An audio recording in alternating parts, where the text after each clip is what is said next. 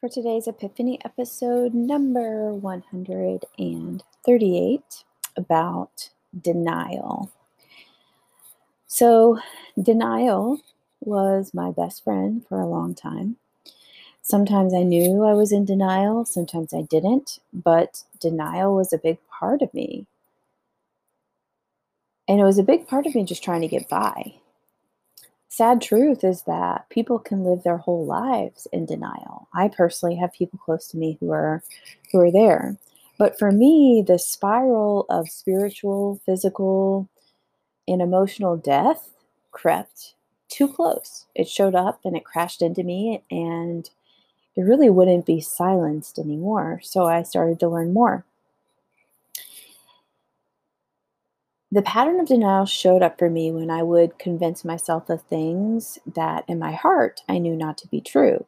For example, I would have married him if he would have asked, although it wouldn't have been in my highest good.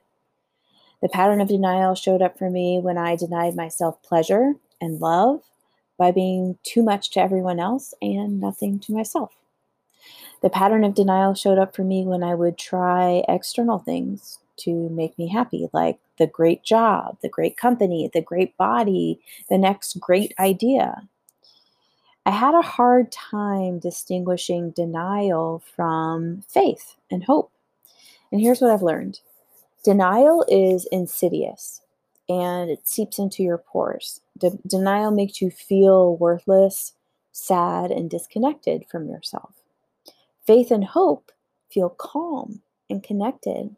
Faith and hope feel like purpose. Faith and hope feel like nervous excitement in all of the best ways. The subtle difference between denial and faith can be hard if you are disconnected from yourself or if you're constantly in your head. And that could be why relationships hurt so bad.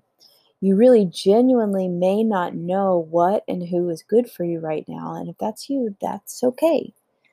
Here's what I want to propose. Your heart knows. It just may be holding some emotional blocks that need to be released and healed. And that's how you open your heart to know.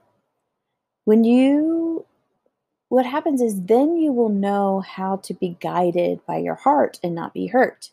Then you will know how to live your life on purpose. Then you will know how to have all the love and relationship that you want so badly. That's what healing does.